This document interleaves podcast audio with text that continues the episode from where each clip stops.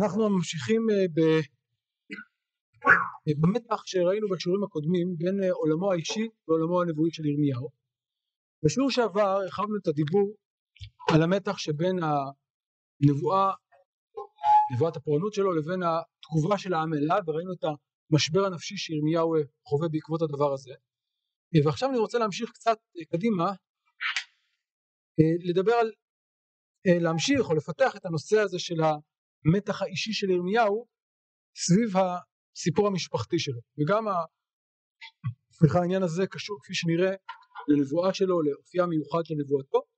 ואני רוצה להמשיך הלאה אה, לפרק ט"ו סליחה פרק ט"ז בשיעור שעבר היינו את פרק ט"ו אני רוצה להתקדם לפרק ט"ז שעוסק בשאלת משפחתו של הנביא ובבעיית המשפחה אצל ירמיהו. בואו נפתח פרק ט"ז פסוק א' כן מיד אחרי ראינו בשיעור שעבר שירמיהו מתפטר ומתמנה מחדש מקבל נבואה שעוסקת בסיפור המשפחה ויהי דבר אדוני אלי לאמור לא תיקח לך אישה ולא יהיו לך בנים ובנות במקום הזה. כי כה אמר אדוני על הבנים ועל הבנות הילודים במקום הזה ועל אמותם היולדות אותם ועל אבותם המולידים אותם בארץ הזאת ממותי תחלואים ימותו. לא ייספדו ולא ייקברו לדומן על פני האדמה יהיו ובחר ובאב יכלו והייתה נפלתם למאכל לעוף השמיים ולבהמת הארץ כי כה אמר אדוני אל תבוא בית מרזח ואל תלך לספוד ואל תנוד להם כי אספתי את שלומי מאת העם הזה נאום אדוני את החסד ואת הרחמים. ומתו גדולים וקטנים בארץ הזאת לא יקברו ולא יספדו להם ולא יתגודד ולא יקרח להם ולא יפרסו להם על אבל לנחמו על מת. ולא ישקו אותם כוס תנחומים על אביו ועל אמו ובית משתה לא תבוא לשבת אותם לאכול ולשתות כי כה אמר אדוני צבאות אלוהי ישראל הנני משבית מן המקום הזה לעיניכם ובימיכם כל ששון וכל שמחה כל חתן וכל כלה. הנבואה שלנו פותחת בציווי כפול, ציווי קשה וגם uh, חריג. Uh, והציווי הזה נוגע כפי שנראה עוד מעט באמת לפן האישי של ירמיהו אבל הפעם זה ציווי שבאמת נוגע לאופן שבו הוא צריך להתנהל בחייו האישיים, כן? לא להקים משפחה. ויהי דבר אדוני לאמור לא תיקח לך אישה, א', ולא יהיו לך בנים ובנות במקום הזה. במקום הזה שאליו מגיעה הפרויקט. אה, והשאלה היא כמובן למה? למה, למה לא להתחתן? ולמה לא להביא ילדים? כמובן אפשרות אחת להגיד, איך אפשר להסביר את, ה, נאמר, את היחס בין שני האיסורים האלה? כל הנשים אה, כופרות, אה, אתה אומר, אוקיי, אני אומר, אבל עוד לפני ההמשך, למה לא תיקח אישה אולי? כדי שלא יהיו לך בנים. כלומר, אפשרות אחת להגיד שציווי אחד תלוי בחברו, לא תיקח אישה כדי שלא יהיו בנים, עוד מעט נראה שזה נכון אבל חלקית, כלומר נכון שלקיחת אישה קשורה להקמת משפחה אבל יש לה גם משמעות ספציפית וזה חוזר למה שבאמת הזכרת כאן עוד מעט נדבר גם על זה. והטעם של הרבים האלה מתבהר בהמשך באופן חיאסטי כלומר פתח במה שסיים אז דיברנו על בנים ובנות ופותחים בבירור הנושא הזה. כן? למה לא להביא בנים ובנות במקום הזה? כי הבנים והבנות הילדים במקום הזה כי כבר אמר השם מה יקרה? ימות כלומר למה לא להביא בנים ובנות? כי הפורענות קרבה ובאה. במובן הזה אפשר לומר שהסיפור של הקמת המשפחה אצל ירמיהו זה מעין עדות, מעין סימן למה שעתיד לבוא. זה גם אמירה ממשית, כלומר אין סיבה להביא ילדים לעולם שעומד להיחרב. למה? אה, אז זה מצד אחד, מצד שני גם הנושא של נישואין קשור, ככל אמר השם פסוק ט', הנני משבית מן המקום הזה לעיניכם, שוב המקום הזה כל ששון וכל שמחה, כל חתן וכל כלה, אז למה לא להתחתן? במובן הפשוט, כסמל לעתיד, כלומר הנביא מסמל במעשיו או בחייו את אשר עתיד לקרות, אני עכשיו לא מתחתן כי אני לא רוצה, כי אני מסמל את זה שבעתיד לא יהיה כל ששון וכל שמחה, תושבת שמחת חתן וכלה.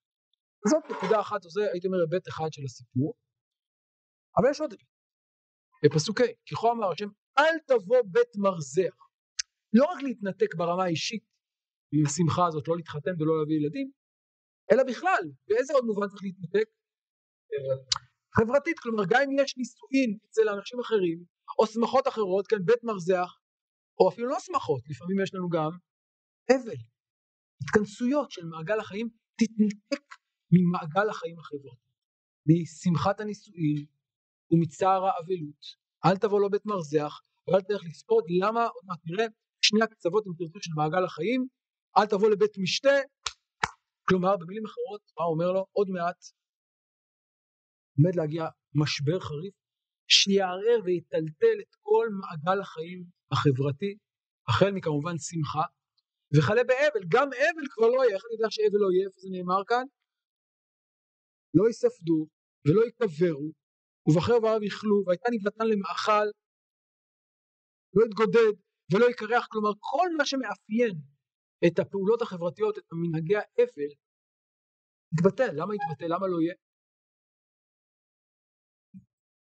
כלומר יהיה כל כך הרבה אבל יהיה כל כך הרבה טרגדיות יהיה כל כך הרבה מיטות שלא יהיה פנאי לא ממשי ולא נפשי לעסוק עכשיו באבל. אבל זה משהו שהוא טבעי.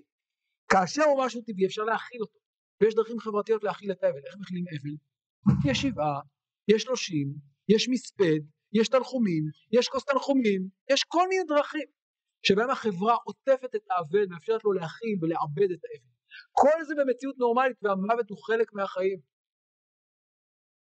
אבל במציאות שעוד מעט תתרחש כאן, המוות יהפוך להיות בן לוויה קבוע. כבר לא משהו אה, אה, אה, ככה קורה פעם ב... המוות יהיה נוכח באופן מאוד מאוד עמוק בחיים ולא יהיה זמן ולא יהיה פנאי ולא יהיה אפשרות לעסוק בכל הדברים האלה. וזה שאתה עכשיו לא תלך לבית מרזח ולבית מספד ולבית האבל זה רמה של מה שיקרה בעתיד. אז זו אפשרות אחת זו נקודה אחת אה, של הציווי הזה. אני רוצה אבל לדבר על רבדים נוספים ראשית נאמר שירמיהו לא הנביא היחיד שמצטווה על ציווי שקשור לחיי הנישואין שלו וחיי המשפחה שלו. כבר ראינו נביא כזה נכון? הושע, וראינו, רמזתי לכך שבכמה וכמה מקרים ירמיהו ממש ממשיך דרכו של הושע, והנה גם כאן, יש לנו כאן קשר מעניין, אבל יש הבדל כמובן, כי מה הושע מצטווה? הוא מצטווה להתחתן ולהביא ילדים, אלא מה? מה הוא מצטווה? אשת זנונים וילדי זנונים. שימו לב, זה דומה וזה שונה מירמיהו. אה, יחזקאל אגב גם יש לו ציווי דומה, מה יחזקאל מצטווה? או מה נאמר לו? שאשתו תמות והוא לא יתאבל עליה, וזה גם רמז למה. אה, כלומר האירוע האישי והמשפחתי הוא מטרים את מה שיהיה לעם כולו. החידוש אצל ירמיהו אם כן הרבה יותר חריף. בניגוד לכל הנביאים שאומרים להם משהו שקשור למשפחה שלך יסמל את העתיד, מה נאמר לירמיהו? אין משפחה, לא אישה, לא ילדים, ובאמת מעבר לעניין של שמחה שיש בבניית משפחה, בנישואין, בהבאת ילדים, שמחה במובן הזה שיש שמחה עצם, בעצם האירוע, שמחת הנישואין, כל ששון וכל שמחה, אבל גם בחיים עצמם יש שמחה. יש עוד משהו. כי הבאת ילדים, בהגדרה, כשאדם מביא ילדים כמשפחה, כשחברה מביאה ילדים, היא בעצם אומרת או מצהירה בזה, יש לה אמון בעתיד. יש לה אמון בעתיד. הילדים איזשהו גשר שאנחנו מקימים עתיד שאנחנו לא יודעים עדיין מהו, מעורפל ואנחנו מאמינים בו, אחרת לא היינו מקימים גשר אל העתיד. מתי מפסיקים להביא ילדים בין השאר? מתי החברה מפסיקה להביא ילדים? שאין לה אמון בעתיד. אם זה בגלל סיבות של קטסטרופה או משהו כזה, או בגלל שבאמת החברה כבר מאבדת את רצון הקיום שלה, היא כבר לא חושבת על העתיד, לא מעניין אותה. אגב, כמו שאפשר לראות היום בכל מיני הקשרים, למשל באירופה, תופעה שהיא לא מגיעה מתוך אה, חשש של קטסטרופה, אולי גם זה נמצא ברקע, אבל סוג של איזשהו עיבוד רצון, ה, נקרא לזה, ההמשכיות הלאומית הטבעית שמאפיינת חברה. כבר לא חושבים, כלומר העתיד לא מעניין את החברה, הוא כבר לא, כבר לא מעסיק, אנשים חושבים על עצמם בתור אינדיבידואלים, זה דבר שפחות היה בעיית העתיקה, אבל לא, כן, עתיד פחות מעניין, העתיד החברתי, הם רואים את עצמם, את החיים שלהם כמשהו סגור, שלא רואה מה שהיה לפני ומה שהיה אחרי, אלא רואה אותם כאיזושהי אה, תפיסה אטומיסטית יותר, ולכן גם העתיד של הילדים לא כל כך רלוונטי, העתיד של החברה, זה שהחברה צועדת לקטסטרופה לא כל כך מעניין אותם. אז זאת נקודה נוספת, כלומר ירמיהו זה שהוא לא מביא ילדים זה בעצם מבטא את העובדה שכן, יש אסון נורא, יש, אין עתיד, אין עתיד. העתיד הוא, הוא, שחור, העתיד הוא מסוכן, העתיד הוא נטול תקווה ולכן אין סיבה להביא ילדים, אבל כאן יש עוד רובד עמוק, זו של לאושר. מעבר להיבטים הללו של נישואין, כשאנחנו קוראים את הושע אנחנו יודעים שיש לנישואין משמעות נוספת, דיברנו על זה בהרחבה, נכון? מה מסמנים הנישואין אצל הושע? מטאפורה, מטאפורה ליחסי עם ישראל והקדוש ברוך הוא, ולכן אשת זנונים זה רמז לזנות, זה סמל של הזנות והבוגדנות וכולי וכולי. וגם ירמיהו משתמש בזה, איך אני יודע איפה הוא משתמש בזה? אם נחזור רגע לפרק ב', לא קראנו, פרק ב' בספר ירמיהו, אה, אולי אחד הקטעים המפורסמים ביותר בספר, כך פותח פרק ב', זכרתי לך, כה אמר השם, זכרתי לך חסד נעורייך, אהבת כלולותייך, לכתך אחריי במדבר בארץ לא זו. כן, שוב, המשל, או הדימוי הזה של איש ואישה בראשית דרכם, שלב האירוסין, כן. בהמשך גם בפרק ג' כתוב, כן, אה, כך, הן ישלח איש את אשתו והלכה מאיתו והייתה לי איש אחר, הישוב אליה עוד, כן, אם אדם מגרש את אשתו, האם היא יכולה לשוב אליו אחרי שהייתה לי איש אחר? לא. ואת זנית רעים רבים ושוב אליי, כלומר, שוב, משל ונמשל. לאור זאת, אם אני חוזר רגע לסיפור שלנו, למה ירמיהו מצטווה שלא לעשות אישה בכלל, אם נשווה את זה רגע להושע? הושע מהו, מה הרעיון הבסיסי של נבואתו? שיש בגידה ויש זנות ויש חטא ויש אבל מה יש? יש גם תיקון, כן? ורסתיך לי לעולם וכו'. מה ירמיהו אומר לפי זה, מה המשמעות של נבואת ירמיהו? אין, כלומר, הנישואין, הקשר, הברית התפרקה, אין עתיד. כי אספתי את שלומי מאת העם הזה, נאום השם, את החסד ואת הרחמים. כמו שבזוגיות ותא משפחתי זה מבוסס על חסד, על נאמנות, על רחמים, על אהבה, כך גם ביחסי עם ישראל והקדוש ברוך הוא יש חסד ורחמים, ברית שלמה חסד ואהבה. זה מחזיר אותנו שוב לזכרתי לך חסד נעורייך, אהבת כלולותייך. זה היה בעבר, מה יהיה בעתיד? אין חסד, אין אהבה, אין רחמים. במובן הזה אפשר לומר שיש כאן שוב אה, אה, אמירה סמלית על משמעות ברית, על הפרת הברית. אגב, צריך להגיד שיש גם צד אחר למטבע בנבואות אה, אה, אה, אחרית הימים, נבואות הנחמה, ל"א, פסוק ב', מרחוק אדוני נראה לי ואהבת עולם אהבתיך, על כן משכתי חסד. בפרק ל"ג אני אקרא שוב לא להרחיב, עוד יישמע במקום הזה אשר אתם אומרים חרב ומין אדם ואין בהמה, בערי יהודה ובחוצות ירושלים הנשמות, כל ששון וכל שמחה, כל חתן וכל כלה, אותם מקרים שראינו כאן, יחזרו לעתיד לבוא אל הארץ. כן, אז יש לנו כאן שוב נישואין, לא רק ביטוי של חזרת השמחה, חזרת שמחת החיים, מה מבטא ירמיהו בנבואת הנחמה כשהוא מדבר על השבת כל ששון וכל שמחה, כל חתן וכל כלה? לא רק השבת שמחת החיים והנישואין אל הארץ, אלא מה עוד? ההמשכיות, אבל גם השבת הברית. כי אשיב את שבות הארץ כבראשונה, אמר אדוני.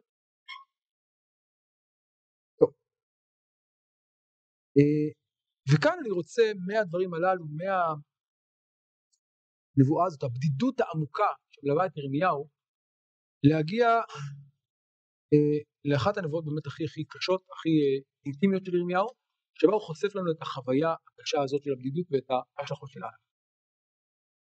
והיא נחשפת בעיקר ברגע של משבר, ועוד מעט נראה את המשבר הזה. אה, בואו נדלג רגע לפרק אה, י"ט. פרק י"ט זו נבואת הבקבוק. ירמיהו שם לוקח בקבוק בפסוק י' ושברת בקבוק לעיני האנשים ההולכים אותך ואמרת עליהם כה אמרת הצבאות ככה אשבור את העם הזה ואת העיר הזאת כאשר ישבור את כלי היוצר אשר לא יוכל להירפא אותו ותקברו מן מקום לתמור וכולי נבואה חריפה ביותר. רגע אחרי הנבואה הזאת יש תגובה. פסוק, פרק כ' פסוק א', וישמע פשחור בן אימר הכהן, הוא פקיד נגיד בבית אדוני את ירמיהו ניבא את הדברים האלה. ויקף פשחור את ירמיהו הנביא ויתן אותו על המהפכת אשר בשער בנימין העליון אשר בבית אדוני ויהי ממחרת ויוצף פשחור את ירמיהו מן המהפכת, המהפכת ויאמר אליו ירמיהו לא פשחור קרא אדוני שמך כי מגור מסביב. לעצור את זה. פשחור בן אימר שאנחנו רואים כאן הוא uh, כהן, פקיד, כמובן מאוד uh, צורם לו הנבואה הזאת של ירמיהו, כמו הרבה כהנים שכועסים על ירמיהו, ומהי התגובה שלו? מה התגובה שלו? מאסר, הכאה, כלומר ענישה פיזית לירמיהו על הנבואה שלו. לילה שלם בצינוק, הוא בטוח שבבוקר uh, הוא יתרכך, אבל מה קורה לירמיהו? הוא לא נשבר, הוא לא מתרכך, להפך. הוא מפנה את כל הזעם הנבואי עכשיו כלפי מי? אתה חושב שאתה בזה שאתה תכלא אותי אתה אה, אה, תרכך את הנבואה? פורענות הפוך.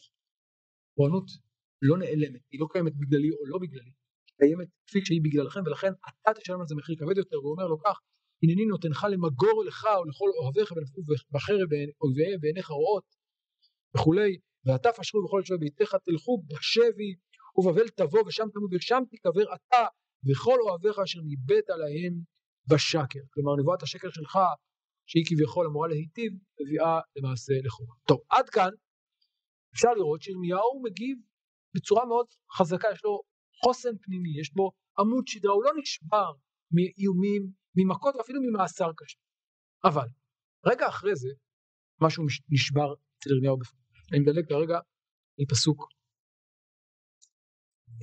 ז'. זה הרגע שבו ירמיהו פונה מפשחור החוצה, פנימה אל הקדוש ברוך הוא.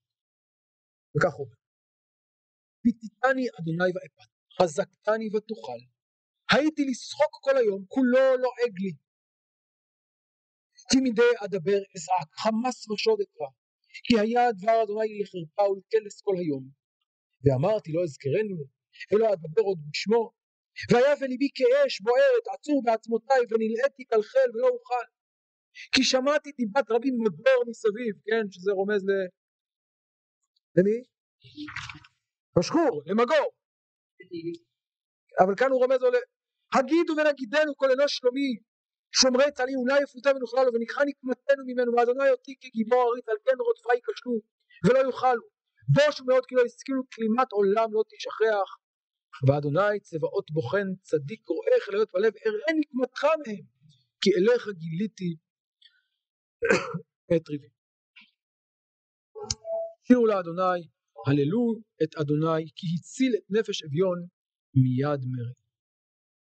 פסוקים חריפים ביותר ראינו דוגמתם בשיעור שעבר אבל הפעם באמת זה מגיע לרמה חריפה עוד יותר.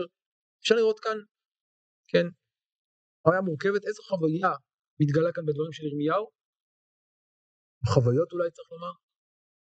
איך הוא רואה את הנבואה שלו איך הוא חווה את הנבואה שלו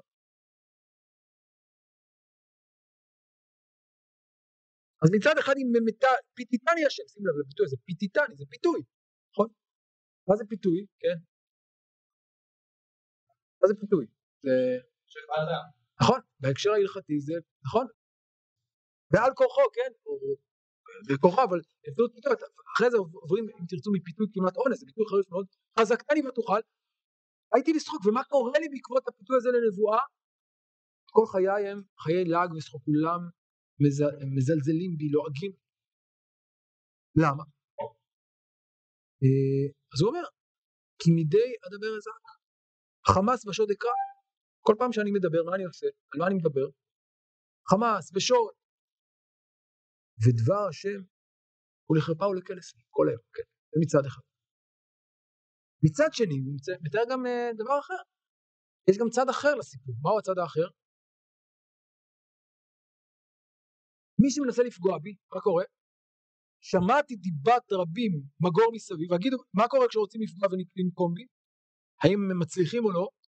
לא. השם אותי כגיבור עריץ, מה זאת אומרת? הוא מגן עליי, עריץ זה לא הכוונה שהוא עריץ כלפי, אלא במובן שהוא מגן עליי בכוח גדול. על כן רודפיי כשלו לא יוכלו, בושו מאוד, עכשיו מי בוש כאן? שימו לב, הרודפים, קודם הוא אמר אני בושתי, אני אה, אה, אה, הייתי לשחוק, אבל כאן מה? לך לבעל כסף, אבל כאן הם בושו. כלימת עולם, למי כלימת עולם? הם.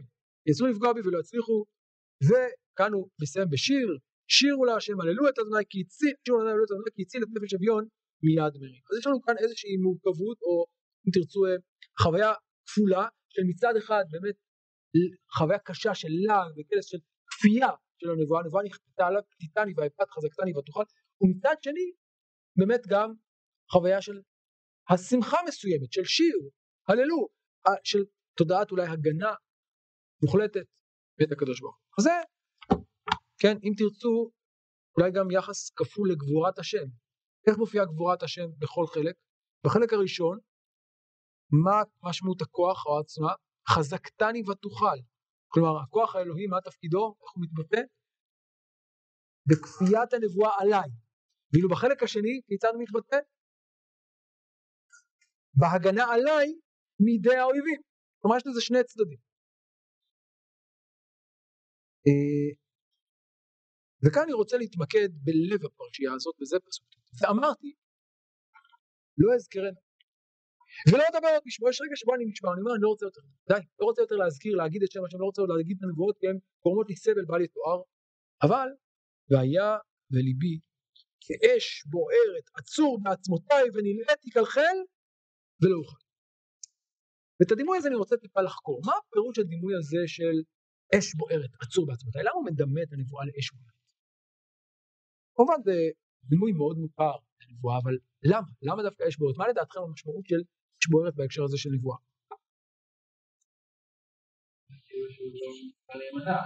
אז בהקשר הזה זה משהו שהוא מאוד חזק, ברמה הזאת שאתה לא יכול להכיל אותו, נכון? הוא פורץ ממך, מאוד חזק, והוא גם כאב, אש גם בוערת, היא עצורה, אני לא יכול להכיל אותה, היא שורפת אותי מבפנים ואני חייב כאילו להוציא אותה החוצה, זה דבר אחד. אני רוצה ללכת עוד צעד אחד קדימה, שימו לב, כלכל ולא אוכל, מה זה לא אוכל? שנייה, עוד לפני רגע, לא אוכל במובן שאני לא יכול, אני לא יכול מה? לכלכל, כאילו, מה? אני לא יכול לעצור את זה בקרבי, נלאיתי כלכל, להכיל את זה ולסגור את זה בקרבי, זה פשוט קורץ ממני. בניגוד אגב למה? חזקתני ותוכל. אתה חזקתני ותוכל, אבל אני לא אוכל. כך אומר הרד"ק, נקרא את הרד"ק, הרד"ק אומר כך, אחד דבר השם כי יש בעיות שאשתדל בכל כוחי להוציאה וכן כמו אם היה אש עצור בעצמותי שאשתדל להוציאה בכל כוחי כדבר השם נלאיתי כלכל לא היה לא אוכל לסבול בקרבי כמו אם היה אש ואני על כוחי מוציאו בשפתיי ואומרו להם אז הנבואה כמשהו כפוי שאין לי ברירה אלא להוציא אותו מחמת הכאב שהוא מסב אחרת היא תשרוף אותו אגב אם נדלג למקום אחר פרק כ"ג שזה נבואה שנדבר עליה בהמשך נבואת נביאי השקר, נבואה אל נביאי השקר, שם אומר הלא כה דברי כאש נאום השם, וכפתי שיפוצץ סלע, כן? זה היבט אחר. מה מסמל את הנבואה כאן? אש ופטיש, או נדבר על היחס בין אש לבין פטיש, מה מסמל את האש לפי זה? בהשוואה לנביאי השקר. משהו חד משמעי, נבואת, נבואת נביאי השקר היא נבואה חלום, כן? אשר איתו חלום מדבר חלום. דברי איתו ידבר דברי אמת, מה לסמן את דבר נאום השם, כך אומר ירמיהו, כלומר נבואה היא לא משהו כזה מעורפל, רב משמעי, נבואה זה משהו חד, חותך, כפטיש, כאש, משהו שאתה מרגיש אותו בעצמותיך, אתה לא יכול להתבלבל, אז זה עוד היבט של, אה, של הנבואה, כלומר לפי זה עוצרת הנבואה כאש היא קריטריון לאמת, אגב בסוגריים אני אגיד דבר מעניין, מה חז"ל עושים עם הפסוק הזה, כפטיש יפוצץ הלאה? בדיוק הפוך. אם ירמיה אומר מה הקריטריון לאמת בניגוד לשקר, יש כאן שתי נגמות, אחת אמת אחת שקר, מהו קריטריון לאמת? אש מוחלטת, סליחה, פטיש שפוצץ סלע, כלומר משהו מוחלט, חד משמעי. אומרים חז"ל? מקרא אחד יוצא לכמה תארים. פטיש שפוצץ סלע. כלומר האמת אצל חז"ל היא לא אמת חד משמעית נבואית, אלא אמת מנופצת. אז מה צריך לעשות uh, החכם, מה החכמים צריכים לעשות? ללקט את כל השברים, ואולי אם נאסוף הרבה הרבה שברים והרבה דרשות, נוכל להגיע לאיזושהי אמת נבואית, נתקרב. דבר מעניין, נעזוב את זה. אבל כאן יש עוד רבות שמישהו רמז קודם, נכון? הדמות של הנבואה כאש מופיע לראשונה איפה? איפה הוא מופיע לראשונה בתורה? בסנה, נכון? הקדוש ברוך הוא מתגלה למשה, לבט אש מתוך הסנה, נכון? והנה הסנה בוער באש והסנה איננו עוקל, כן? יש הרבה פירושים למשמעות של המראה הזה, אני חושב שהפשט של, הנבוא, של המראה הזה הוא דימוי חזותי לתופעת הנבואה. כלומר משה רואה סנה, סנה זה חומר דליק, נכון? אכיל, אבל הוא בוער באש ואיננו קל, בניגוד לאש טבעית. מהו הבעירה? הבעירה זה התהליך שבו האש מכלה את החומר, חומר הבעירה, אבל כאן יש משהו מופלא, אש בוער, כן, סנה בוער באש, אבל הוא לא אוכל, בעירה שלא מבערת, בעירה שלא מכלה. זה הייחוד, ובמקום הזה לומד משה, ואחרי זה העם כולו, כי ידבר אלוהים את האדם בחי. יש אפשרות למפגש בין האש האינסופית לבין האדם. זה מה שלומד משה במעמד הזה, וזה מה שילמד אחרי זה העם כולו, באותו מקום בהר סיני. לאור זה אני רוצה להציע, זה מישהו רמז כאן קודם, נלאיתי כלכל לא אוכל הביטוי הזה לא אוכל, מהדהד לנו אולי מה? סנה בוער באש והסנה איננו עוקל. האש הזאת צורפת אותי אבל היא לא, חלה אותי ממש כמו אצל משה, כמו הסנה בוער באש, יש בוערת בקרבי, אבל היא לא, היא לא, היא לא מכלה אותי, היא לא שורפת אותי. אבל יש עוד היבט של אש, ובזה אני רוצה להשלים את התמונה. פרק ה' פסוק י"ב, לכן כה אמר אדוני אלוהי צבאות, יען דברכם את הדבר הזה, הנני נותן דברי בפיך לאש, והעם הזה עצים ואכלתם. אז מה זה האש כאן? אה? מכלה היא כן אוכלת, כי מהי האש? זה לא סתם דבר השם המופשט, דבר השם קונקרטי, איזה דבר השם? פורענות והחורבן שבאמת מכלה ושורפת כאן באמת האש עלולה לכלות את העם. מה מה מה?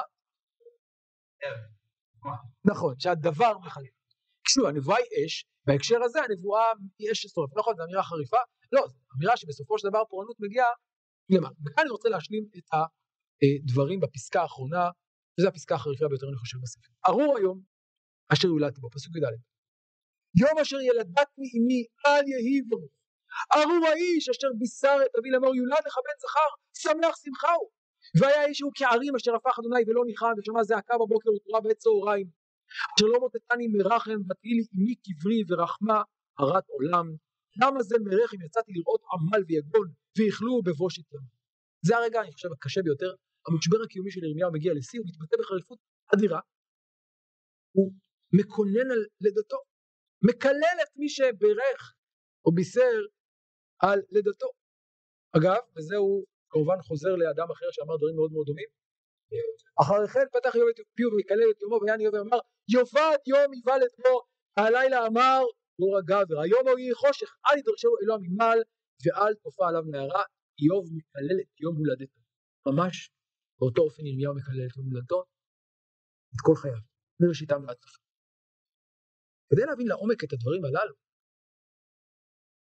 צריך לזכור נבואת ההקדשה. בואו נחזור רגע לנבואת ההקדשה, פרק א' פסוק ה', מה הדברים הראשונים שאומר השם לירמיהו?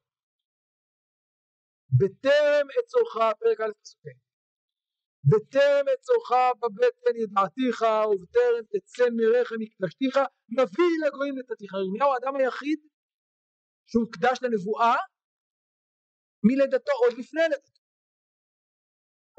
וזה הקונפליקט הגדול של ירמיהו. לא רק שהוא בחר בנבואה, אפילו נכפתה עליו הנבואה, אפשר לומר שהנבואה נכפתה עליו עוד לפני לידתו. הוא הוקדש לנבואה עוד לפני שהוא נולד. כן. כי אין אף אחד אחר שנאמר עליו דבר הזה. שמשון נזיר אלוהים יהיה. אני, היחיד שאנחנו יודעים עליו, טוב? לא, לא, היחיד שאנחנו, לא, לא, לא, חד משמעית לא. משה הוקדש לנבואה בסנה. כאן הוא אומר לו, בטרם תצא, נאמר כך, היחיד שנאמר עליו שהוא מוקדש מרחם זה ירמיהו, אבל אני חושב שזה לא מקרה. למה? כי אצל ירמיהו הנבואה, אני חושב יותר מכל נביא אחר, היא גזירת גורל שמלווה אותו מראשיתו. ואנחנו רואים שהוא מתמודד עם זה כל הזמן, עם הקושי הזה, הוא רוצה לברוח מזה והוא לא יכול. ואפשר לראות את הקשר, אצלנו בנבואה נאמר, למה זה מרחם יצאתי? וזה מקביל למה שנאמר קודם, בטרם תצא מרחם מקדשתיך, אז הוא אומר למה זה מרחם יצאתי? מה אומר לו הקדוש ברוך הוא? זה לא משנה. גם לפני שיצאת מהרחם, הקדשת, לא יכולת לברוח, זה גורל כפוי שלא תוכל לברוח ממנו, ואולי זה בדיוק מה שאומר לו הקדוש ברוך הוא, אני יודע על הקושי שילווה אותך ותדע לך, דווקא בגלל זה שהגורל הזה נקבע לך עוד טרם לידתך ואין לך מנוס, לא תוכל לברוח ממנו לעולם.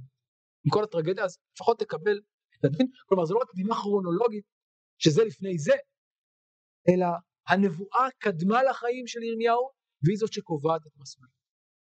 אני חושב המאפיין הבולט של ירמיהו בנבואתו וזה הטרגדיה הגדולה של ירמיהו וזה אולי הדבר שהכי מייחד אותו מכל הנביאים האחרים זה העוצמה זה גם הטרגדיה. ואני רוצה להשלים את הדיון שלנו בשיעור הזה בשיר מופלא אולי מוכר לחלקכם של אורי צבי גרינברג שממש מדרש על הפרק הזה שקראנו כרגע ועל פרקים אחרים בנבואת ירמיהו ונסיים. השיר נקרא אם אלי הנפח